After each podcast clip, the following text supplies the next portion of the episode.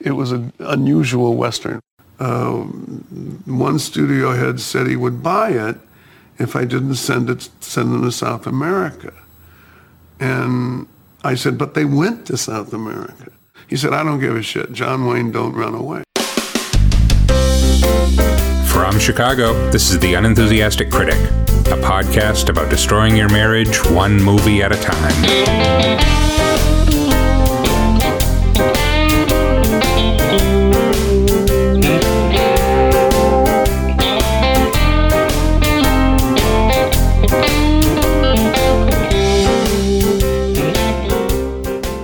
Everyone, and welcome to The Unenthusiastic Critic. I'm Michael McDonough. I write about film and television at unaffiliatedcritic.com. Joining me today, just as soon as we agree on the rules for a knife fight, is my lovely wife Nakia, also known as the Unenthusiastic Critic. Hello. On today's episode, Nakia and I are sitting down for her first viewing of George Roy Hill's Butch Cassidy and the Sundance Kid from 1969. Nakia, Butch Cassidy turns 50 years old this month. What, if anything, do you know about Butch Cassidy and the Sundance Kid? I know zero about Butch Cassidy and the Sundance Kid. Zero? How? Zero. Just zero. Absolutely nothing. Absolutely it means nothing. nothing to you. No, nothing. Wow. okay, well, that's fun. Okay. So you don't even know enough to know whether you're dreading it. Well, I know it's a Western, It's sort of a Western, and we'll talk about that. but, But, yeah, that's the extent of my knowledge. Okay. So that was enough to know that it did, I didn't need to watch it. Okay, well, I guess we better start there then. Mm-hmm. We have not done a Western No. in the entire history of The Unenthusiastic Critic, well, we did Blazing Saddles. with the exception Right. of Blazing Saddles, Yes. which is a comedy Right. first and foremost. Mm-hmm. It's shameful. It's my fault. I think we're probably going to have to take about three months and do nothing but westerns at some point Nope. to catch up because I do have quite a few on the list. I am not particularly a western aficionado, Mm-hmm. and I think that's why I've sort of avoided doing them. So it's just that when I look at the list, I'm, I never quite feel like doing Stagecoach or Shane, High Noon. These are all on the list, and we will do them eventually, but it's not my favorite genre. Okay. Mostly, I like the ones that don't take themselves very seriously or are sort of non traditional or deconstructionist westerns. Like, I love Deadwood. The TV show Deadwood is possibly my favorite show of all time. But that's a western that's not what we mean when we say a Hollywood western. Right. It's, if anything, it's deconstructing that. Have you ever even seen a western?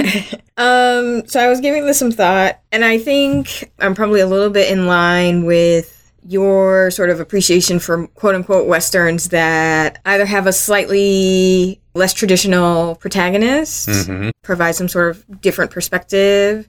So, Blazing Saddles, as we mentioned, one, yes, it is a comedy, but then two, it's also what does it mean for the black man to be the white hat Right. in a western? Right. That was the very first movie we ever watched Yes. for the Unenthusiastic Critic Yes. back when it started as a blog series. Yes. Uh, So you didn't want to watch that one either. I did not, but it was actually I Hmm. really did enjoy it. Um, in part, I mean, Cleavon Little is just a genius, Yeah. and so there's no denying that, whatever genre he's in.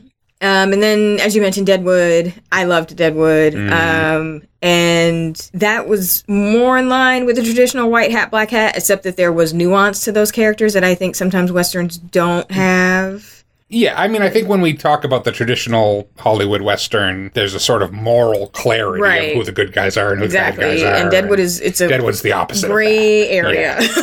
a lot of people were living in the gray there. Yeah. And then it was just from my very limited knowledge and from what I can tell, I do think that there is a lyricism and a pacing to westerns, and I think Deadwood just sort of turned that up to mm-hmm. 11 and al- made it almost Shakespearean in a way. Like the mm-hmm. language in Deadwood is just Yeah. brilliant. So while yes, it was a western, I appreciated it because I just thought the writing was beautiful. Mm-hmm.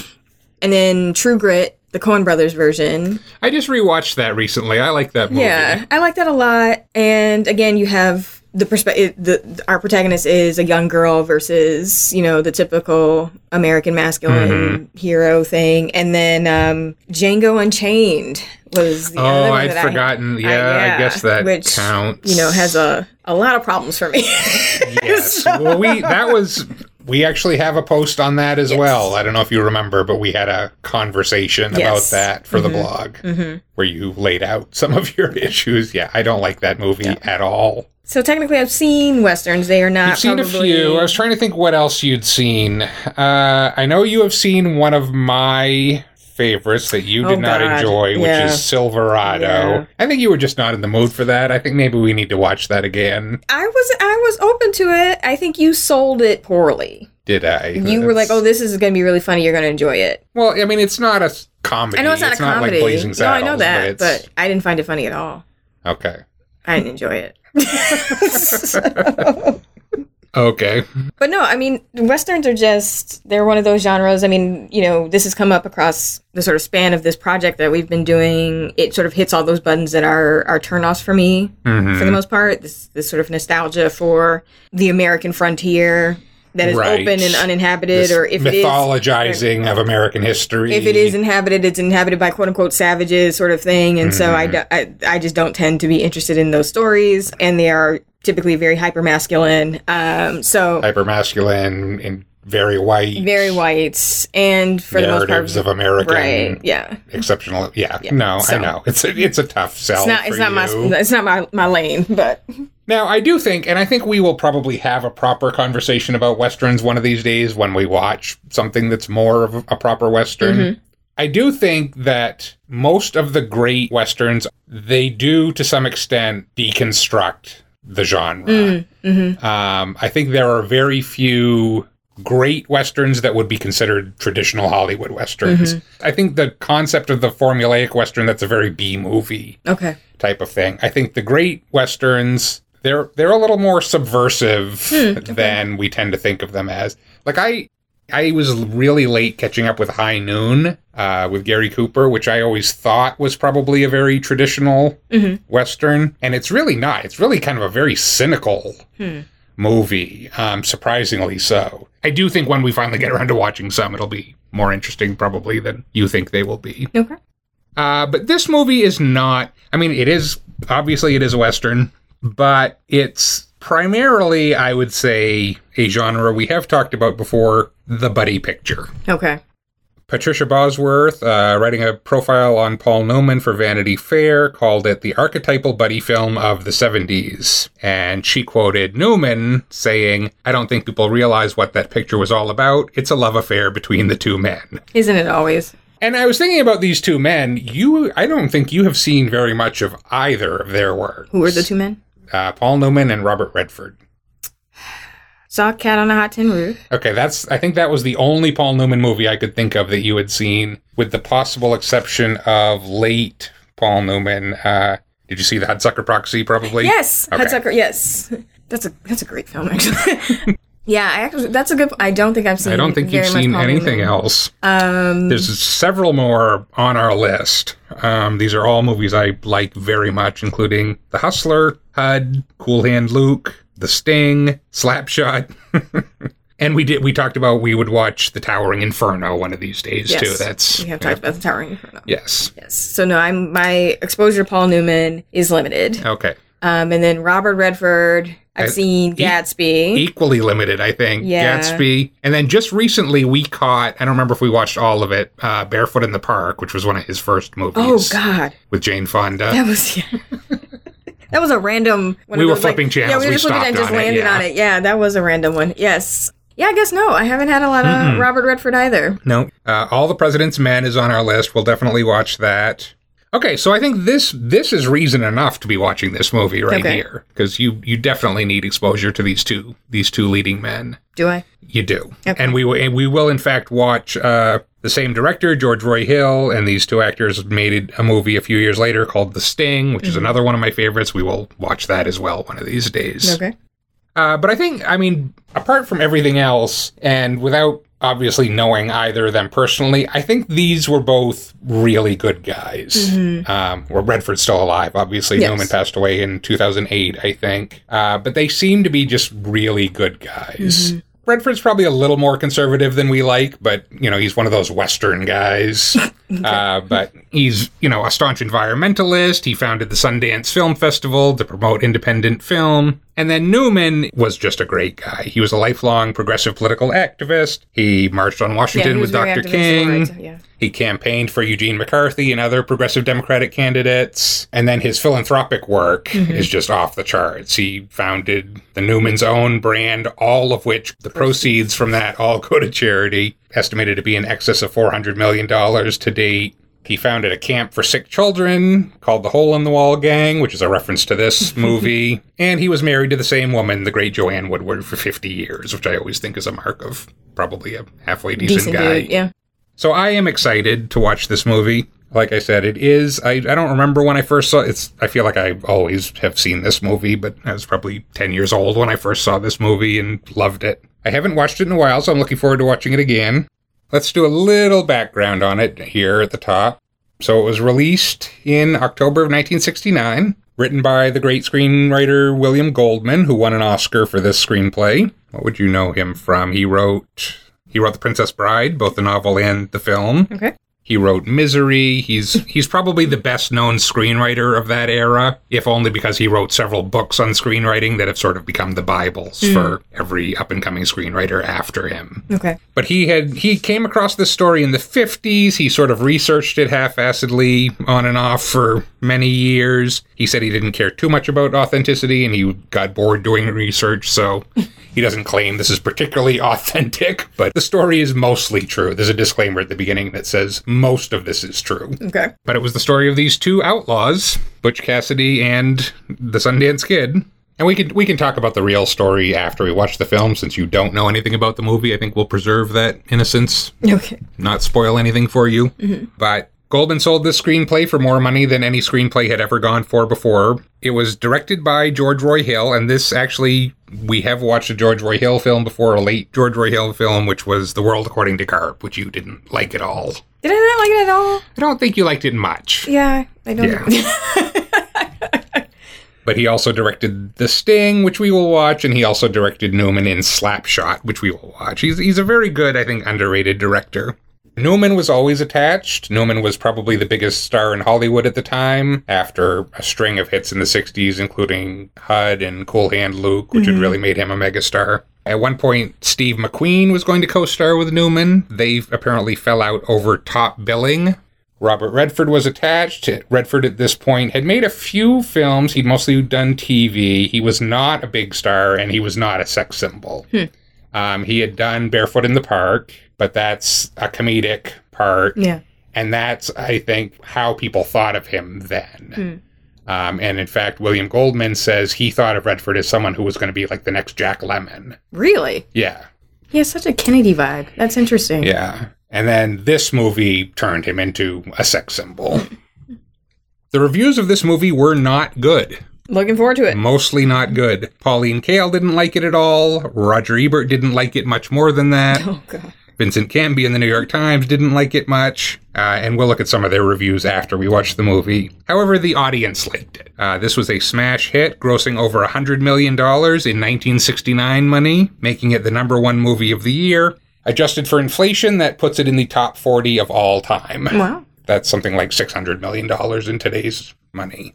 It currently has a 90% on Rotten Tomatoes. It was nominated for eight Oscars, including Best Picture, and it won four Oscars for cinematography, score, song, and screenplay. The Brits, for some reason, liked it even more than the Americans did. It won nine BAFTAs, which was every award it was nominated for, except that both actors were nominated and only one of them could win. The Writers Guild ranks the screenplay at number 11 on its list of the 101 greatest screenplays of all time. American Film Institute has it as number 73 on its list of the top 100 American movies of all time, and number 7 on its list of the best westerns. I love this movie. This is a classic starring two absolute giants, and I have been looking forward to this one. Raindrops keep falling on my head. Well, that ought to do it. And just like the guy whose feet are too big for his bed, Think you used enough dynamite there, Butch? nothing seems to fit. Those This is a robbery. Esto es un robo. raindrops are falling on my head. They keep falling. I always thought I was going to grow up to be a hero. Well, it's too late now. So I just did me some talking to the sun. Listen, I don't mean to be a sore loser, but uh, when it's done, if I'm dead, kill him. Love to. And I said I didn't like the way he got things done. Sleeping on the job. I never shot anybody before. One hell of a time to tell me. Raindrops are falling on my head. They keep falling. Whatever they're selling, I don't want it. But there's one thing I know. They're very good. The blues they send to meet me won't defeat me. I wish we had rifles. And they got rifles. We got surprise on our side, right? It won't be long till happiness steps up to greet me. I'll jump first. I can't swim. Why, you crazy? The fall will probably kill you. Raindrops are falling on my head. Paul Newman, Robert Redford, and Katharine Ross, Well, we're back in business, boys and girls, just like the old days. Butch Cassidy, and the Sundance Kid. What more can we say?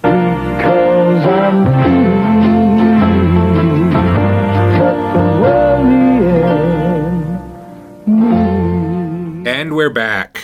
During the break, Nakia and I watched Butch Cassidy and the Sundance Kid.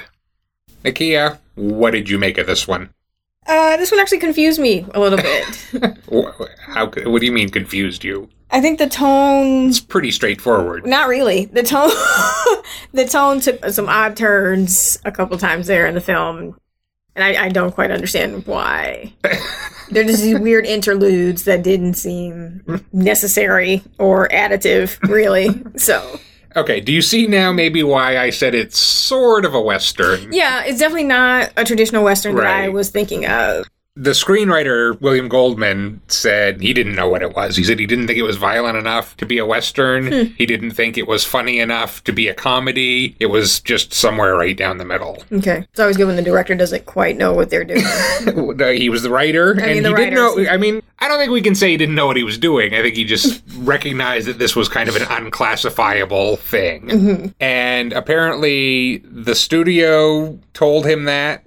Apparently, one of the studio bosses took issue with the fact that Butch and Sundance spend most of the movie running away, being Yes. cowards. And the guy was like, John Wayne doesn't run away. You know, so if it's a Western, they shouldn't be running. Mm. there should be some sort of last stand. Right, they shouldn't thing. be. I mean, basically, they're cowards in this movie. They spend the whole movie running. I think they're smart. And then I think that was the issue the critics had with it, too. Mm-hmm. Uh, let's look at a couple of the reviews. Pauline Kael didn't like it at all. she said Butch Cassidy is a glorified vacuum. It's a facetious Western, Oh. and everybody in it talks comical. The director, George Roy Hill, doesn't have the style for it. He doesn't really seem to have the style for anything. Burn. the tone, using the same word you used, Mm-hmm. becomes embarrassing, Pauline Kael said. Roger Ebert gave it two and a half stars, which is pretty mediocre. Mm-hmm. Uh, he liked the first act, but then he thought it became slow and bloated. And he also said, he said William Goldman's script is constantly too cute and never gets up the nerve, by God, to admit it's a Western. And this is a theme that people who like the movie hit also. Uh, writing the Telegraph in 2015, Mark Lee said it's a Western that's almost in denial that it's a Western. Director George Roy Hill is determined to ignore the conventions of Western making. It's hard to imagine now just how astonishing it was to interrupt the action with a sunlit frolic on a newfangled bicycle Yeah. as the whimsical raindrops keep falling on my head, burbles away in the background. I suspect that's one of those strange interludes you were referring to. Here's the thing.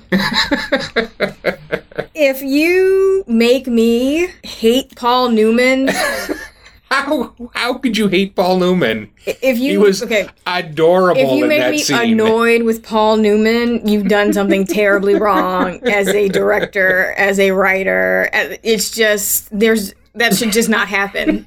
It it should not be possible. And that what felt like a 30 minute sequence of him doing bike tricks with the girl. It was just and sort of grinning and cheesing for the camera. It was just a weird like paul newman came in and said you know what i like to do? I like to ride bikes. I want to ride a bike in this movie. And they were like okay. He, he did all his own bike riding, well, clearly. and so, but it's it's just a weird moment in the film. It's it's totally a shift in tone, and again, it's one of those things that I think it would be a better film if you just subtracted that whole sequence out. I mean, sure, maybe. Would it be as interesting a movie? I don't I know. see. Well, this is what I'm saying. This idea of it being sort of unclassifiable That's fine if it's interesting. If it's Uh-huh. like, okay, this is giving me something to. I don't. nec- I don't know that this is actually interesting. I mean, to me, that is one of the moments, and there are a few in the movie where I remember that this was made in 1969, where I remember that this was the same year as Easy Rider, which we discussed a few episodes back. Um, and we talked about, in that episode, we talked a lot about 1969 and about how that being sort of the year that changed everything Right. in America and in Hollywood. And I think this is a movie that is very much caught in that moment of transition. Yeah. Where it's got one foot in old Hollywood, traditional Western action movie, mm-hmm. crowd pleasing, etc.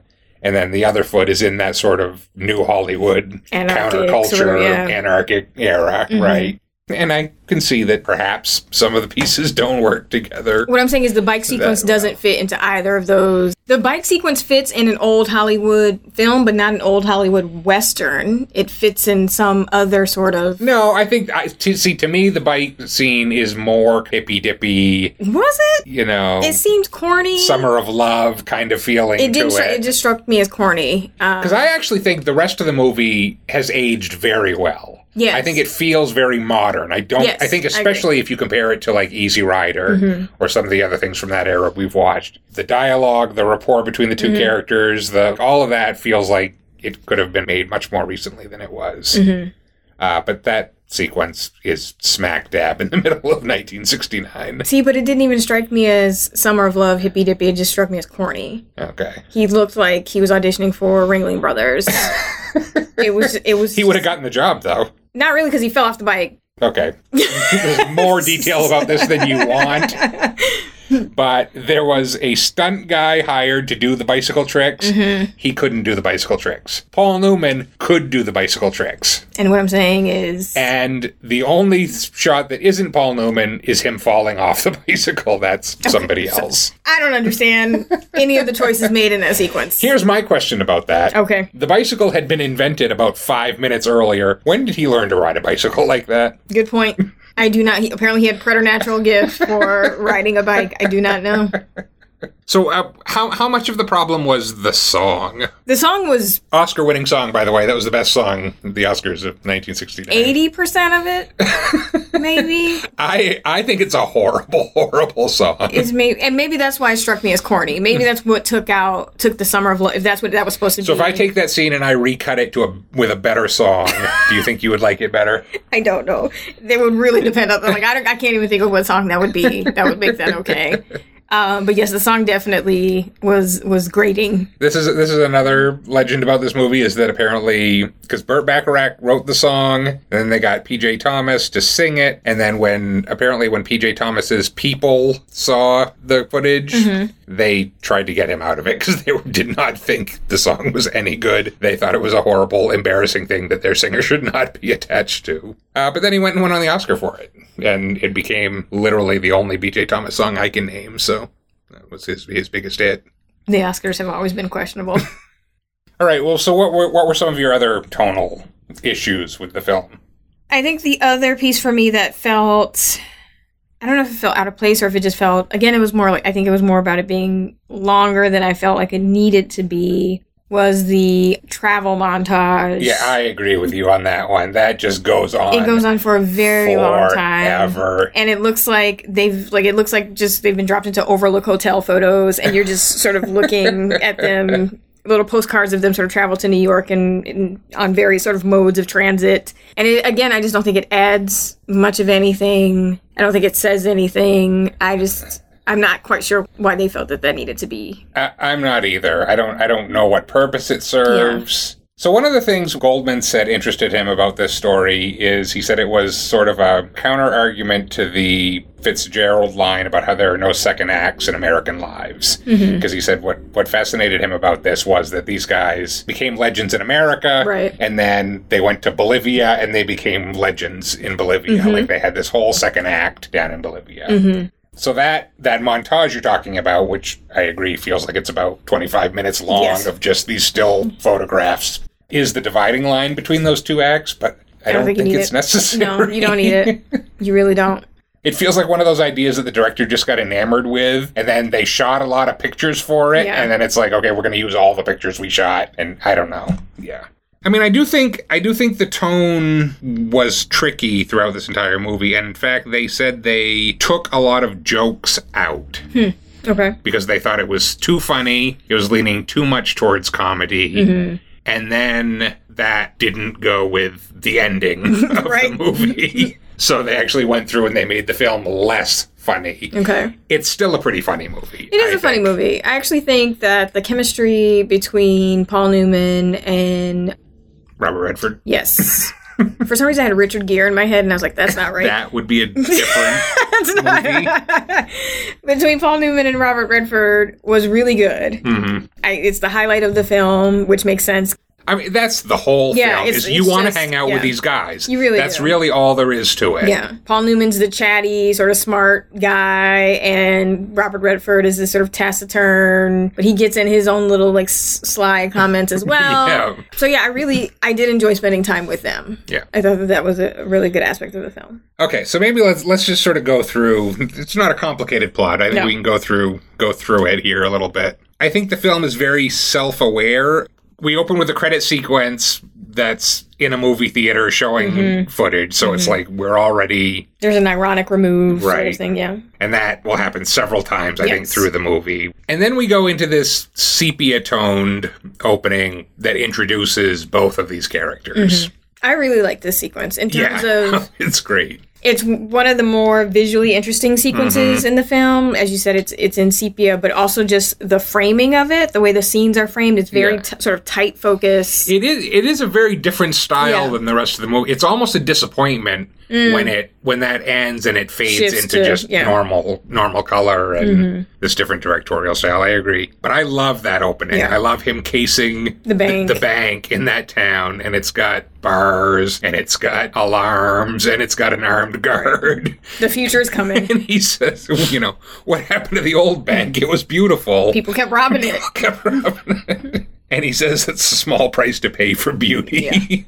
Which I think it's funny and I think it tells us a lot about who he is, but it's also I think that's the theme of the movie Yes. too. Is that it's this end of an era. Mm-hmm. And this is something in one of Goldman's books I was reading he reminds us of is that the whole Wild West era mm-hmm. was really short. Hmm. It was about 35 years. It was about from the end of the Civil War to the end of the century. Mm-hmm. That's that's the whole period we're talking about. So it was almost by definition already ending, you know, by the time anybody heard about it. right, right. And I think for me, a lot of the great westerns are dealing with that. I think Deadwood does. I mean, Deadwood is about Yes. civilization Yes. coming to the Wild West. And infringing on example, the right. Yeah, right? yeah, Um, and even later stuff like Cormac McCarthy's novels, those characters are always going into Mexico because Mm-hmm. in Mexico, that's where They could still be free. they could still be Mm-hmm. right. The Wild West was still somewhere down in Mexico Mm-hmm. because America had become too civilized, that kind of thing. And I think that's happening in this movie too.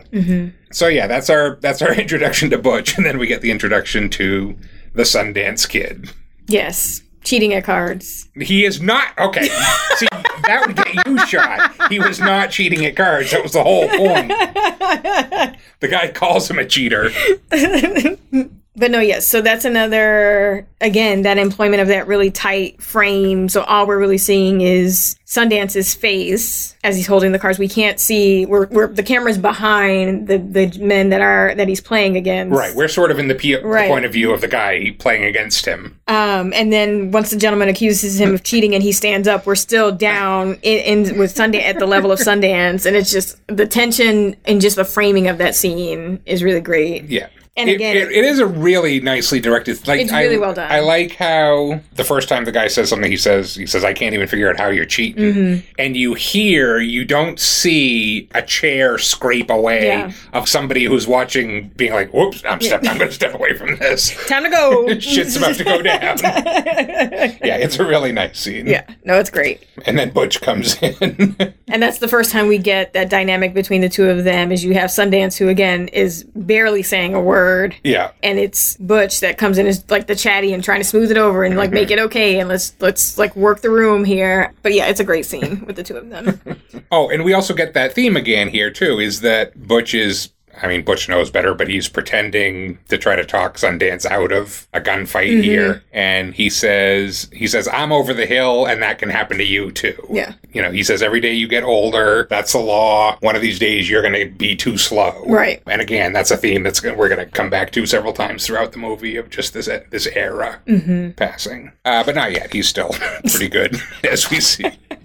Let's talk about for a second here the real guys. And, you know, like I said before, Goldman was not that particular about historical accuracy. But the, the larger beats of it are true, including the fact, and I don't know if you noticed this, they don't kill anyone in their robberies. Mm-hmm.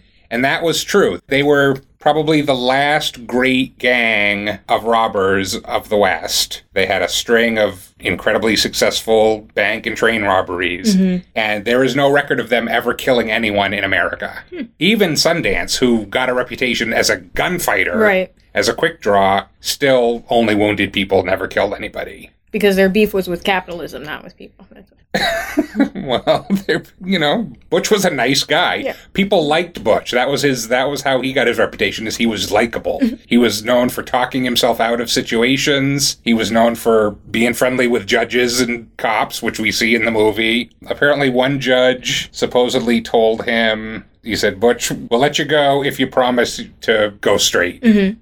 And Butch said, I can't do that, Your Honor.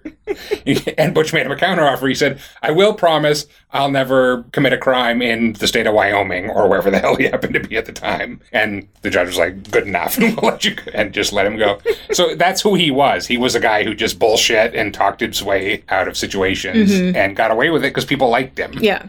Okay, so we see after those scenes, the first thing we do is we, we meet the hole in the wall gang and we have a little crisis of leadership going on here. Yes. Butch has been gone for a while, which has left a, a, a vacancy for leadership. And some guy, I don't even know this dude's name. Uh, the character's name is Harvey. I can't remember the actor's name, but that is uh, Lurch from the Addams Family. Is it the really? actor? Yes, he's a large gentleman He was a large gentleman. with a great voice. Yes. So Harvey has stepped up and said, You've been gone. We don't have time for this nonsense. We're going to rob Union Pacific. You can either, you know, get down or lay down, basically. uh, and so we're going to have to fight. Yeah, Butch does not want to fight. No, butch is not a fighter.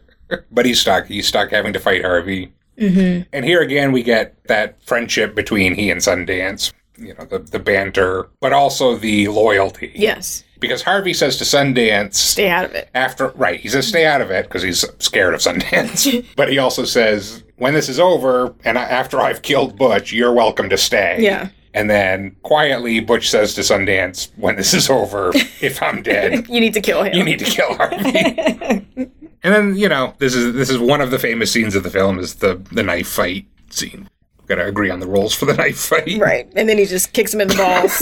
because there's no rules in a knife fight. So.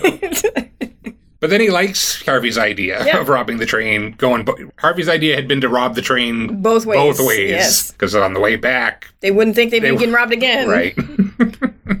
Good idea. so we have the first of these robberies, Mm-hmm. uh, in which we meet Woodcock. Poor Woodcock. Definitely does not get paid enough.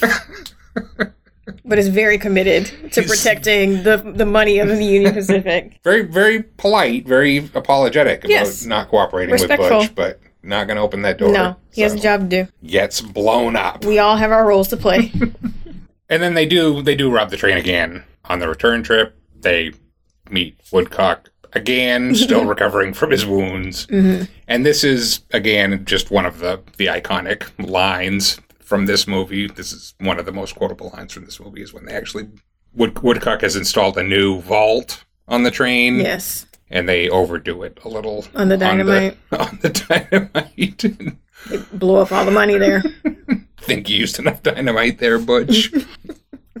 okay, but in between the two robberies, we meet Etta. Talk, talk to me about Etta. She Katharine Ross Yeah. as Etta Place. she has the same sort of resting bitch face that she had in The Graduate.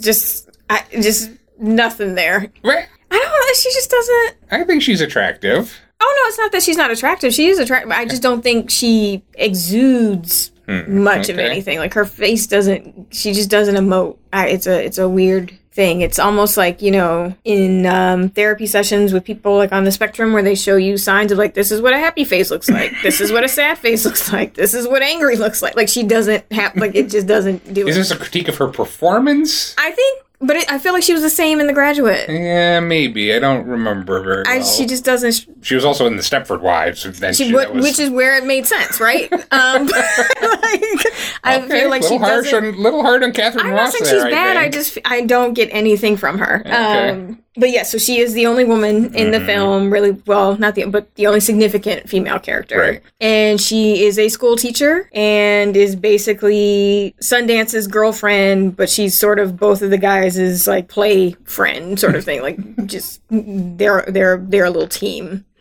But the first time we meet her, yeah, you had you had some comments about Yeah. this scene. she's home alone and she's sort of getting undressed for bed and then she is startled to find uh, sundance in her bedroom waiting for her and he is pointing a gun at her and telling her to get undressed and so my first thought was oh this movie has taken a turn because i thought these dudes were not terrible people Right. And again, that tonal, Right. you know, It's a roller weird- coaster ride that you're on. it was a this weird moment. It was like, oh god, is he a rapist? Like that's this is taking a turn. But it turns out no, they're just into some interesting sex play, and uh, they get off on uh, I don't even know what you call that scenario. Uh, Stranger danger. Stranger danger uh, foreplay. Yeah. So it turns out they were uh, uh, in a relationship. So And then yeah, it is the, it is the morning after that that we have the terrible bicycle sequence. Yes, is that what we're calling it? Yes. We're just referring to it as the as terrible, no good, very bad. the, the. TBS. Yeah.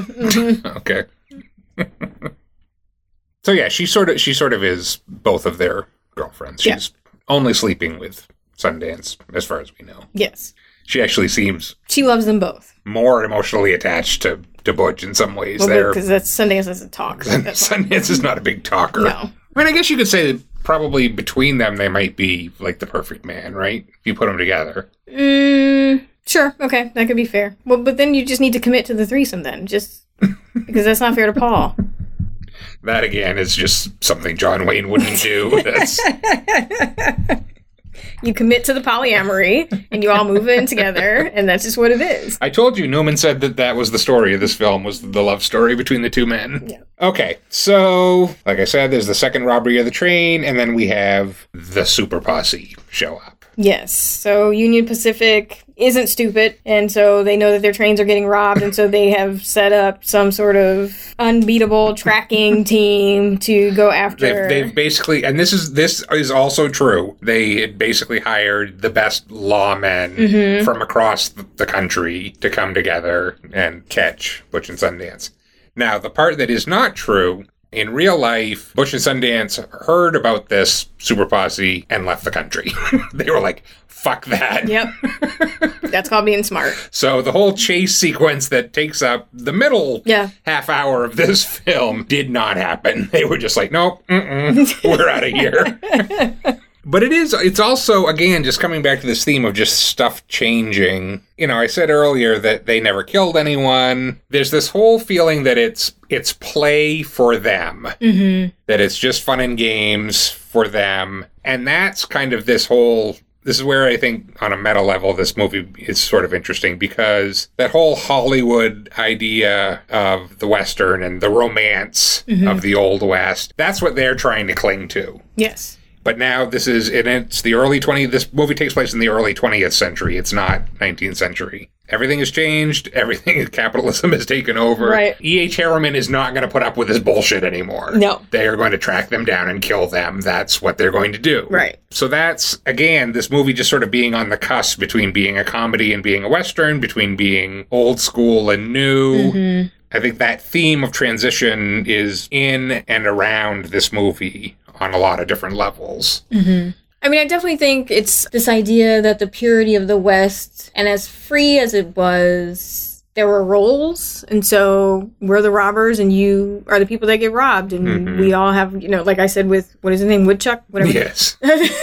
you know, we all have our sort of dance to play, our role to play in this dance. And so what happens when those roles evolve or become more nuanced and then Mhm. it's, you know, it's a it's a breakdown and you either adapt or you become extinct. And so I think as protracted as the chase sequence was, especially given that it didn't happen in reality, I think it is a good way to dramatize this sort of impending doom Yes. Even uh, one of the things that I noticed, cause, so you know, the super posse is chasing them across field, across desert, across rock, across everything, and you just hear the sort of constant hooves of their horses, and it sounds like a coming storm, like it sounds Yeah. like rumbling thunder, th- thunder that is sort of chasing them and following them across the land, and so it helps to sort of drive that point home of like they are trying to outrun a future that will not stop Yep. Coming. Exactly. Um, They're trying to outrun time, Right. and they can't do Right. it. And that is driven home by what I think is one of the key scenes of the movie in the middle of the chase scene. Mm-hmm. Yeah, talk about that scene. Yes, so they go to a sheriff's house that had apparently been sort of friendly to them before. As you said, it was not unlike Butch to just find a place to hide out for a while, and people would, were typically amenable to that. So they go to this old sheriff's place, and he's just like, "You can't be here. It, it looks totally bad for you to be here. It's At least have the decency to hold your gun on me. and so they sort of start trying to like tie him up and do like again play the role with him, right? Yeah. Like, okay, we'll do this. That's the thing is that they are playing cops and robbers, Yes. and they've gotten away with it till now. Mm-hmm. But this is the scene where they realize that's not. He explains it to them. Yeah, so he says there's something out there that scares you, but it's too late. You're still nothing but two bit outlaws on the Dodge, and it's over. Don't you get that? Your time is over, and you're gonna die bloody, and all you can do is choose where. Yeah, it's so harsh. Yeah. It's such a slap in the face. Yeah. And he's right, as Yeah. we discover later in the movie. But again, that tonal shift there, where it's like, eh, it's all fun and games, Mm-hmm. Right. but there is only one way this ends. Yeah. So then they're running again. Mm-hmm. And here we come to the other and absolutely the most iconic scene in this movie, which is on the cliff. Yes, they've chased them to the end of this mountain range where the only choice is turn and fight the super posse, sit there and just let yourselves be shot as sitting ducks, or jump off the cliff into uh, the river. Rapids, 100 feet below. And Butch is like, okay, well, we're gonna have to jump. And Sundance is like, no, no, we're, we're just gonna have to shoot him. We just gotta shoot him. We're not. Gol- Goldman has said if, if this is the only scene I ever wrote, it's what would be on my tombstone. this is it. and this is where we learn that Sundance can't swim. I can't swim. And Butch just starts laughing because it doesn't matter whether he can No. swim or not. we're jumping to our death into a the fall will probably kill you. And then we have something else that didn't happen in old westerns is they're jumping. This is just a long, prolonged shit. yeah, it's it's a brilliant scene. Okay, so now they now they're they're done. They're on their way out of the country. And Yes. They they stop to pick up Etta. And that's where they find out who exactly the because the whole time they've been asking who are these guys. Yeah, they kept repeating that. Who are those guys? So they finally find out who these guys are, and they realize that it is, you know, some Native American tracker who is amazingly good at tracking, Right. and um, some of the best lawmen in the Mhm. country. And so uh, it's time to go to Bolivia. hmm Get the hell out of Dodge. And Etta has one of her only little speeches of the film there Mm-hmm. where she says she's basically an old maid. She's 26 and unmarried. Oh God. And she's a school teacher, the bottom of the pit, she Mm-hmm. says. And she says, the only excitement I've ever known is right here in this room with me. So she's going to go with him, but she says she'll do anything but she won't watch you she die. She won't watch him die. And, and she says, I'll skip that scene if you don't mind, which again, just sort of the awareness that they're living a story, Yeah. I think is is what's interesting about that. The awareness that they're living their own legend. Mm-hmm. You know, the story is going to play out. Yeah, so then we have Butch's big idea has been to go to Bolivia because Yes. he's heard really good things About about, Bolivia. Bolivia. So then that's where we have the interminable travel montage you were talking about Yeah. earlier. Uh, and then we arrive in Bolivia, which is a shithole. It was not what they expected. not what Butch had promised. And Sundance is funny when he's mad. Yeah. Sundance Grumpy is funny. As he's standing amid like chickens and I think like a alpaca or something. Like it's just like this is what where are we? What is Yeah. this? Yeah.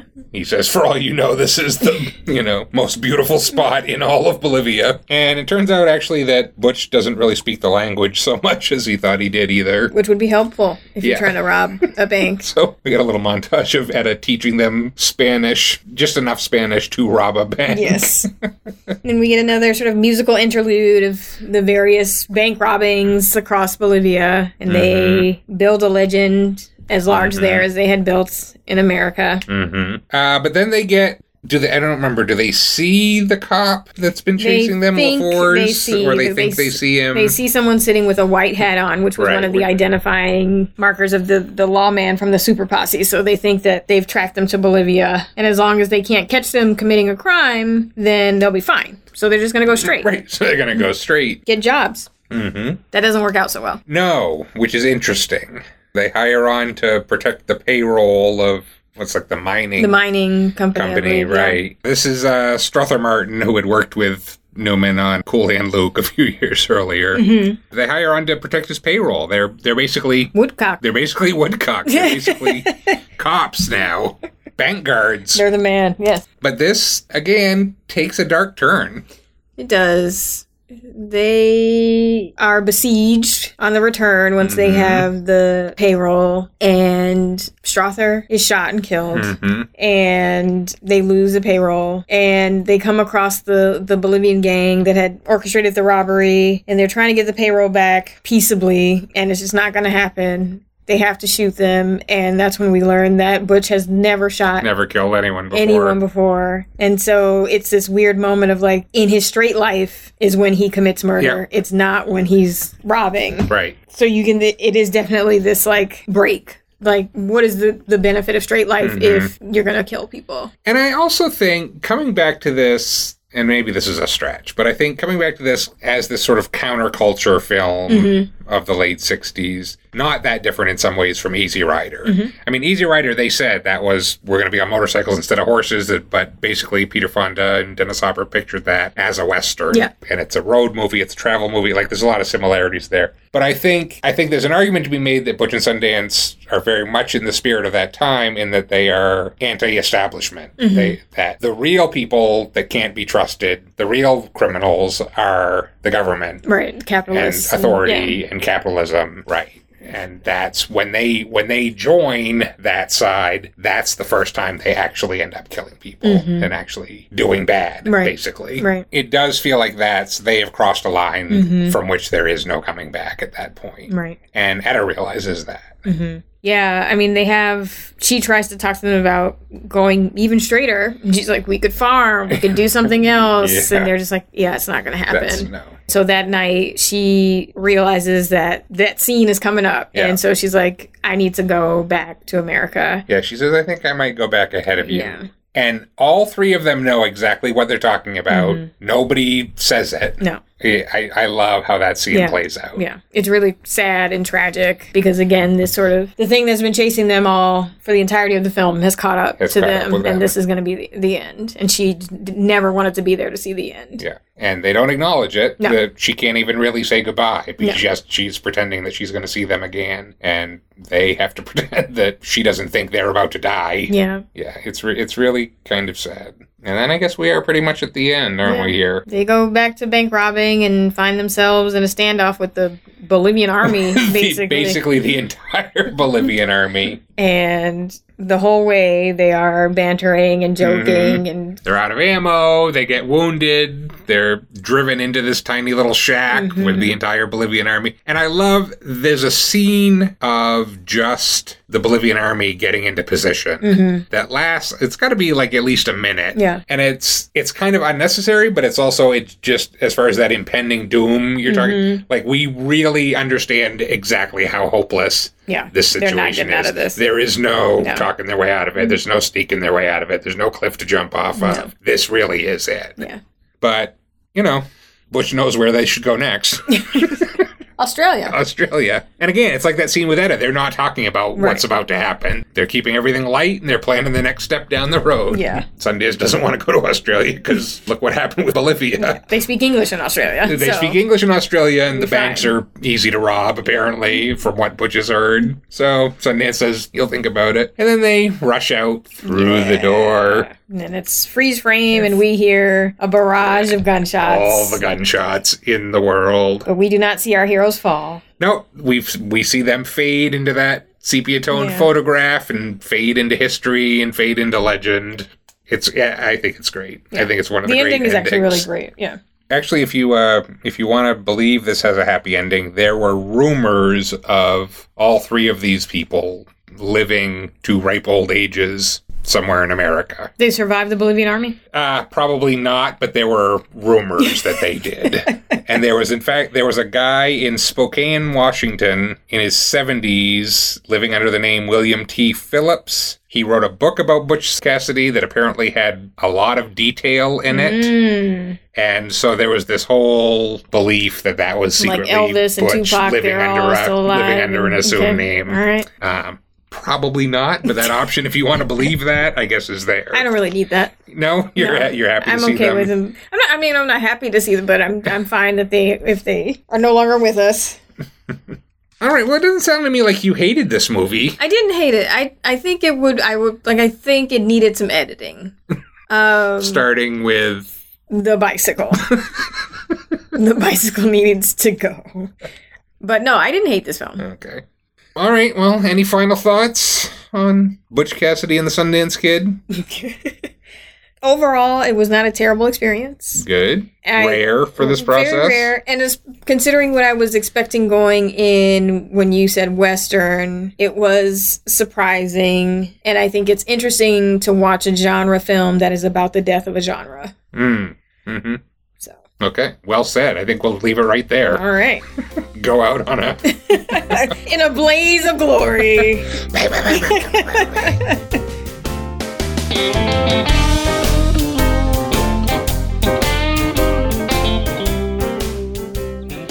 That's our show. We want to thank you for listening, and we hope you'll join us again next week as Nikki and I sit down to celebrate the 30th anniversary of a film that helped launch a new wave of independent film in America Steven Soderbergh's feature debut, Sex, Lies, and Videotape. Nakia, do you know anything about this one? That's the Is It Raining chick, right? What's her name? Andie MacDowell. Yes. And I'm sure she's thrilled to be remembered for what is generally considered the worst line reading in any movie ever. Is it raining? I hadn't noticed. uh, it's also your boy, though. Who's my boy?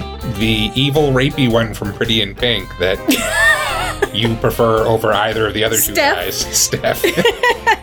James Spader. Yes, James I love James Spader. Okay, all right. so- I'm into it. All right. yeah, I thought, I thought you would be Steff was fucking awesome.